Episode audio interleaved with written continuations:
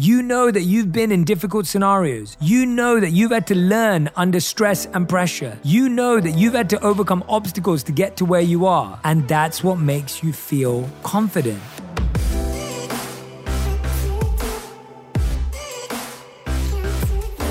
Hey everyone, welcome back to On Purpose, the number one health podcast in the world. I love our community. I am looking through your reviews of On Purpose right now. And I just want to say, I am feeling so grateful. I've got a big smile on my face. I know you can't see me, but I promise you I have. And I have to do this. I just have to do this. I want to read out some of your reviews. So this one is from M member. Jay's content is fire. He dives super deep into various topic and often goes way beyond the surface level. So listen carefully because there are hidden nuggets in several of his messages. Thank you so so much. This message is from Oitsway. Each week, Jay puts out amazing content to listen to. Even if it doesn't apply to me, I still enjoy listening and learning new things every week. Some weeks it even seems like he reads my mind on what's troubling me and has a podcast for it. Love the podcast, love the content. I hope to be able to continue to listen for years to come. Thank you so much, Jay. No, thank you for listening. And I want to read one more. And this one is from Sophie Chica. I found Jay's podcast at a time I needed to change up my life or otherwise stay in the unhealthy state I was in. His wisdom and abundance of episodes on different topics all resonated and helped me get out of my funk. Now it will help me continue to grow and get the most out of life. I really can't praise this guy and his podcast enough. I just want to say a huge thank you to each and every single one of you that have left reviews. We have over 15,000 reviews, and each of you make my day when I get to swipe through and see more reviews. So keep those coming. And today's topic is a popular topic. It's a topic you all care about, you ask a lot about. I see it in the comments, I see it in the one that you listen to the most. It's all around confidence. We're all seeking confidence. We all lack confidence. We all have moments where we feel insecure. We have moments where we feel uncertain or unstable. There are days, months, years that go by where we never feel like we know who we are or who we truly are. And if you Google or look around for articles on confidence habits or what do confident people do, you'll get a list of very vague ideas of things like they listen more than they talk, which is true, but We've heard that before. Or you may read something like they know how to communicate or articulate themselves effectively.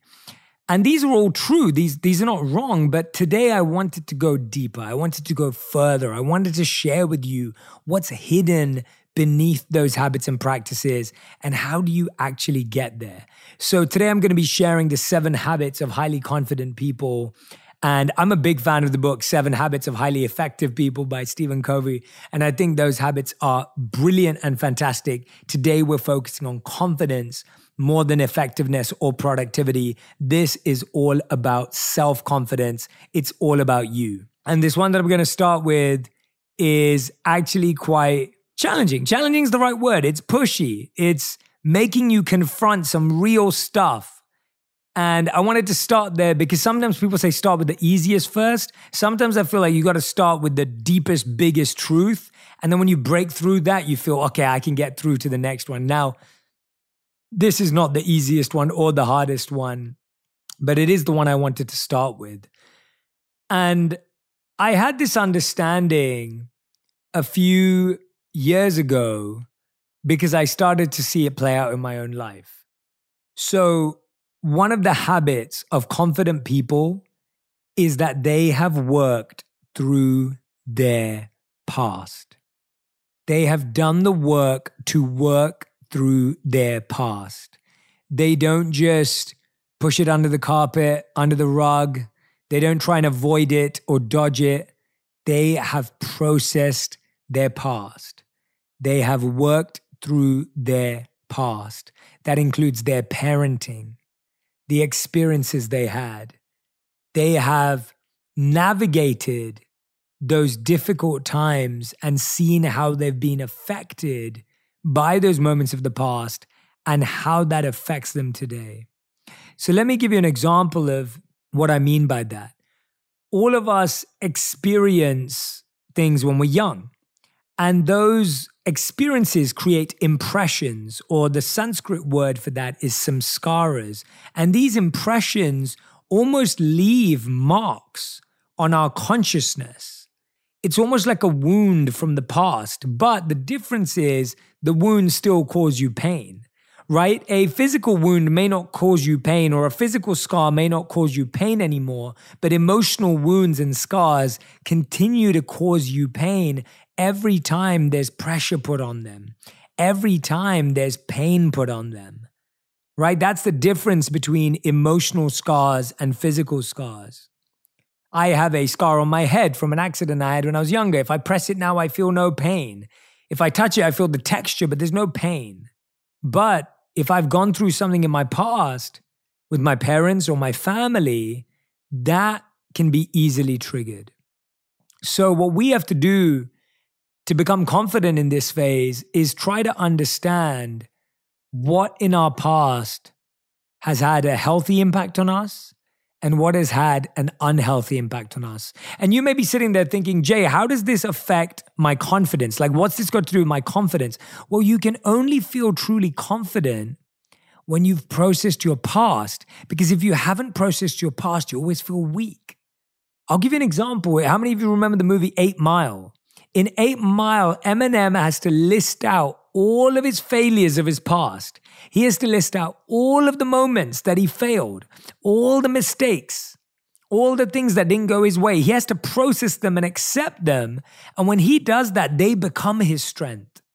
His weakness becomes his strength, it becomes his confidence. But before he did that, he was always trying to hide that. He was always trying to cover that. How many of us spend lots of our life trying to hide and cover our past? because we're insecure about it. We feel unconfident when we reflect on it. And one of the ways to do this is thinking back to your parents and asking, what is a healthy habit that you learned from your parents? And what is a unhealthy habit you learned from your parents? And usually it's more subtle. So what is it that your parents did give you or didn't give you? So when I think about what my parents did give me, they gave me this unrelenting discipline. They made sure that I was focused. They made sure I was prepared. They made sure I knew how to research and get ready for an exam or a test or a game. They made me develop that skill set. I want you to think about where that has become useful and where it might not have been useful. So, what did your parents give you, consciously or unconsciously, intentionally or unintentionally? And where in your life has that become useful? and where is it actually unhealthy? You may find that the mindset or mentality you adopted is unhealthy in your personal life, but it's healthy in your professional life. I know that if I was to take that disciplined, regimented approach to the people I love, that wouldn't work, but it works phenomenally for me in my career. So when I'm aware of that, I can be confident about it because I know how to use it. We're confident when we know how to use something when you don't know how to use a device, when you don't know how to use a app, how many of you feel unconfident when you don't know how to use something? Well, the same is true for your skills. The same is true for your habits. The same is true for your mindset. If you don't know how to use a mindset that your parents gave you, if it's not under your control, you're not going to feel confident. Now, the second thing I want you to reflect on is think about something your parents didn't give you, but now you look for in everyone else. What did your parents not give you that you seek in everyone else? Is it validation? How many of you felt your parents put you down? They didn't validate you, they didn't make you feel good. And now you look for that, you search for that with everyone else.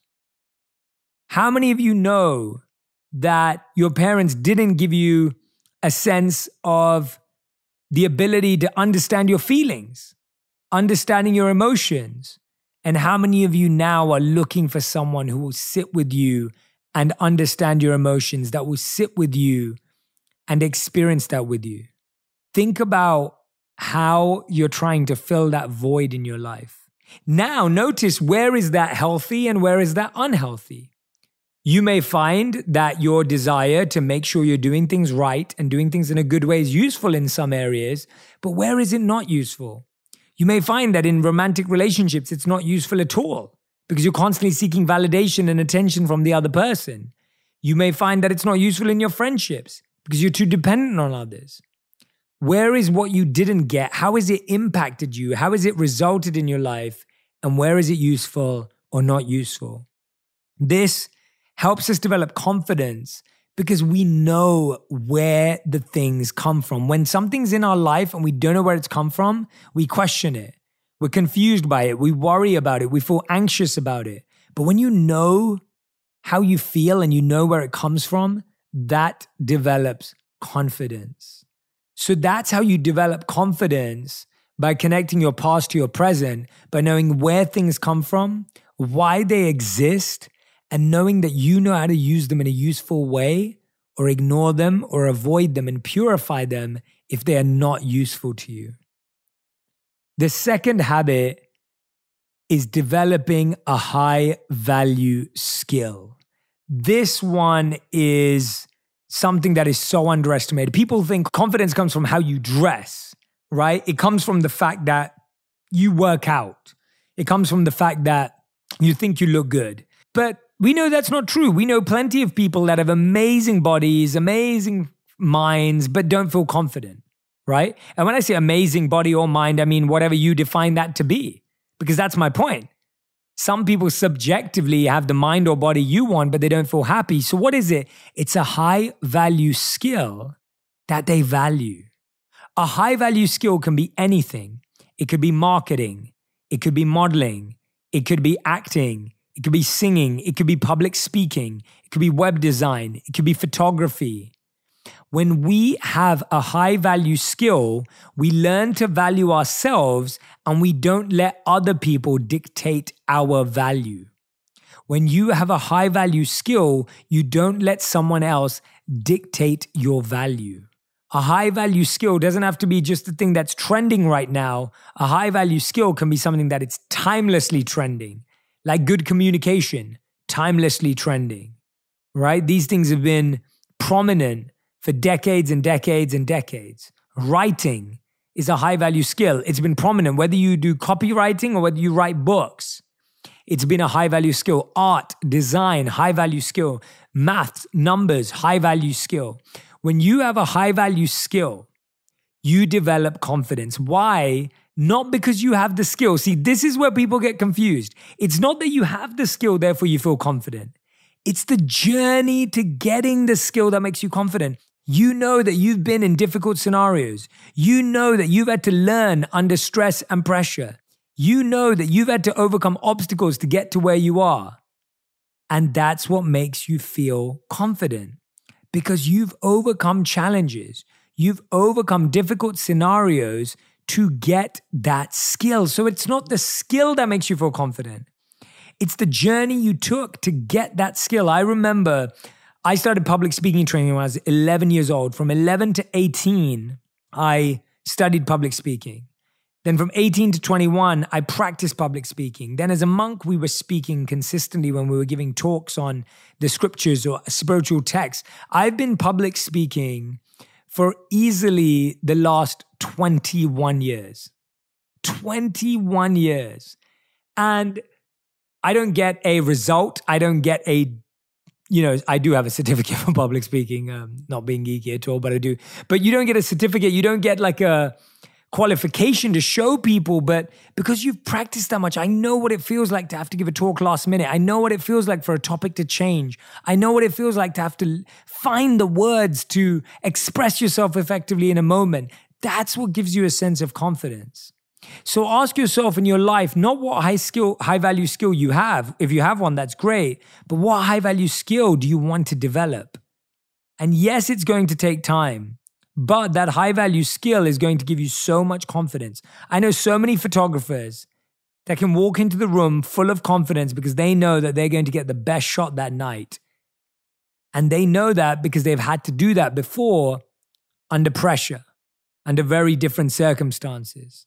The third way to become confident is constantly learn new skills. So the last one is about going deep in one place. This is about knowing a little about a lot. So one way of developing confidence, which I highly recommend, is knowing a lot about a little. And this one is the opposite, where you want to learn a little about a lot. When you dabble in articles, one of my favorite places to go is Time Magazine or the New York Times. Just dabbling in an article or need to know, signing up for an email of highlights from your favorite magazines or online papers like TechCrunch, for example, just so you can dabble. Having a little bit of insight allows you to engage in conversations that you otherwise might be shy to engage in. Right now, everyone's talking about NFTs and cryptocurrency. This is not about posing as an expert. This is about having enough knowledge to start a conversation and partake in a conversation. Confidence comes from the ability to engage in a conversation. Engaging means listening and speaking. And often a lot of us feel unconfident because we don't have that one line in to help us understand what someone's talking about. And so we withdraw and we avoid that interaction, but avoiding it makes us less confident because now we didn't learn by listening. So, engaging in a confidence allows you to have a little knowledge about a lot of things. Being able to understand a little bit about a lot of things allows you to engage in way more conversations, which increases your confidence. So, again, I don't know everything about anything, but I definitely don't know everything about a lot of things. There are a few areas where I consider myself to be an expert.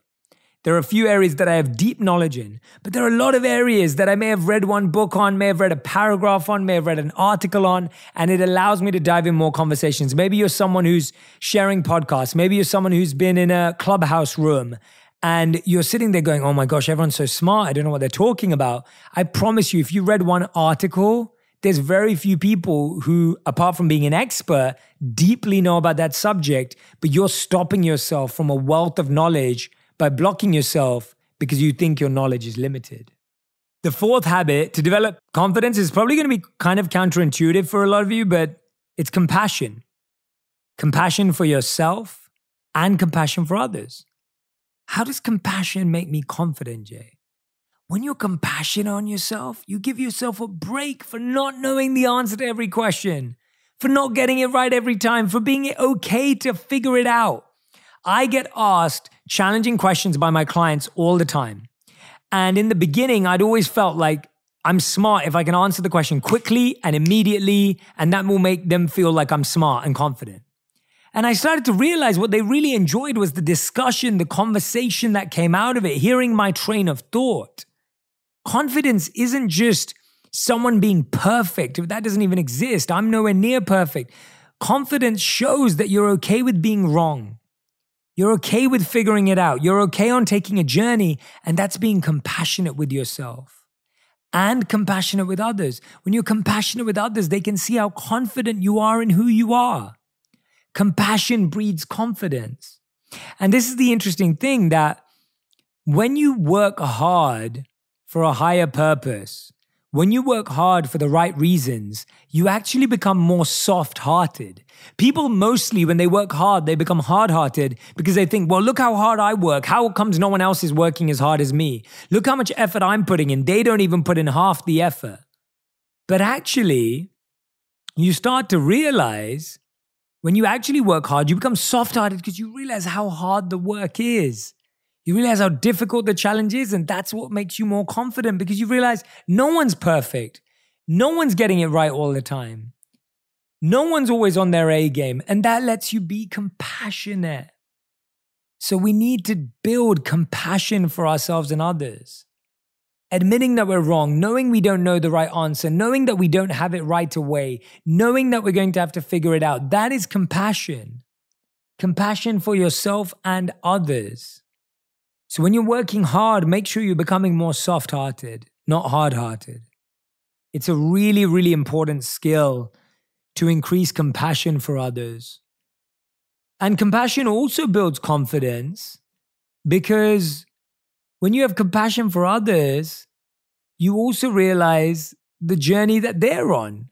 And that gives you confidence because often you walk around thinking everyone else is perfect, everyone else has it figured out.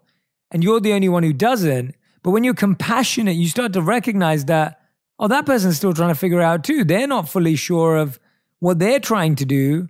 I can allow myself to not be perfect. So confidence is less the definition we've given it. We've made confidence seem like this unreachable, completely difficult place of perfection when actually it's so much more about being honest about the journey, the process, and the story.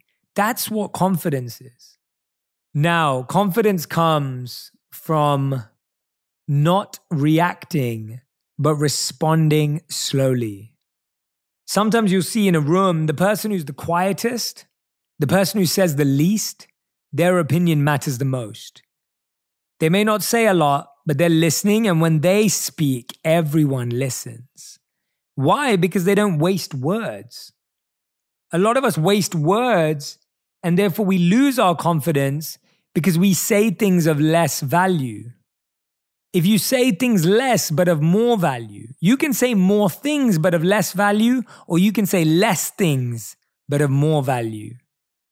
The goal is to say less things of more value, or ideally more things of more value, but we can work towards that. And that comes from responding, not reacting. When we react in a haste, in a rush, we say things we don't mean, we wish we could take them back, we don't feel confident. People don't feel confident in us now. They don't trust our word. But when we take a moment to respond at the pace of love or respond at the rhythm of love, what I mean by that is there's a pace you can respond at where you're coming from love. There's a rhythm with which you can respond where you're coming from love. How many of you know when your pace is pain? How many of you know when your pace is pressure, you respond immediately, but it's full of pressure, it's full of pain? That doesn't make you feel confident. It makes you feel weak because you've acted out of haste. You've acted out of force almost. How can you feel confident if you've acted out of force? How can you feel powerful and strong if you've acted out of rush? It's so important to respond slowly, not react and respond at a pace of love. Ask yourself, what pace am I moving at? Right now, just, just check your heartbeat, check your pulse. What pace are you moving at? And say, I am moving at the pace of love. Do you just take in a deep breath? Notice how your breath changes, your pulse changes. I am moving at the pace of love. I'm responding at the rhythm of love. Doesn't everything feel different when you just slow down for a second? and respond from that place. The sixth habit to develop and exude confidence is knowing your own motivation. Self awareness is confidence. When you don't know how you feel and why you feel that way, you feel unconfident. And I'm going to give you a model that exists in the Bhagavad Gita of the stages of motivation and intention. So there are four stages ignorance, passion, goodness, and pure goodness. That's in ascending order. So at the bottom of the pyramid is ignorance, higher than that is passion, higher than that is goodness, and at the top is pure goodness. In ignorance, your intention is fear or anxiety. You're working from a place of fear and anxiety. In the mode of passion, you're working from a place of result or a goal or action in the mode of goodness, you're working from a place of responsibility, accountability, and goodness, kindness. And in pure goodness, you're working from a place of love. Now, what you'll find is that someone who's not confident will either be in a place of fear or anxiety or think they're operating from love. These are both delusional. They think they're in fear and anxiety, right? That actually can be real. But then people who think they're operating from a place of love when they're not. The truth is, if you're in a place of fear and anxiety, all you can do is upgrade your intention to passion, goal, and result. Start moving. So, what I mean by that is a confident person will say, okay, and this, I, I feel this all the time. I'll say, okay, I'm feeling fear and anxiety right now. What action can I take to move into the mode of passion from ignorance. Let me not fake it and just try and be loving and give love and be love. Let me let me not do that to myself because that's doing a disservice to myself. If I'm expecting myself to shift from anxiety to love, that's doing a disservice to myself. That's putting pressure on myself. But if I'm allowing myself to move from anxiety and fear to action, that's real. Now, if I'm at action, let me move to peace or accountability. Instead of working for a result or a goal, let me work for a higher cause. Let me work out of responsibility and accountability. So a confident person knows where they're at, they admit and accept where they're at, and they're just trying to get to the next stage. A confident person, when they're climbing up a ladder, doesn't go, oh, I'm getting to the top, I'm getting to the top. They just make sure they place their next foot correctly. Same as if you're on a climbing wall. If you're on a climbing wall, a confident person is not just talking about the top. A confident person is just trying to place their next footstep correctly. That's what you're trying to do in your intentions and your motivations as well. You're not trying to falsely appear greater than you are to be confident. You're just trying to make sure you place your next word, that you place your next step, that you place your next move confidently. And the seventh and final habit that I want to share with you today. Wow, we went through those fast. How many of you have been taking notes, scribbling it down, feeling really empowered by the session? I hope you are because we've really uncovered some deep points here. This one is a confident person is always planning and adapting and visualizing. So a confident person doesn't just turn up. A confident person prepares. A confident person plans. And a confident person visualizes before I go on any major stage, I recently, uh, I'll give you an example. I recently got asked to officiate a really dear friend's wedding. And I am humbled and grateful and absolutely blown away by this opportunity. Honestly, I'm just so humbled by it all. And I was so touched by it.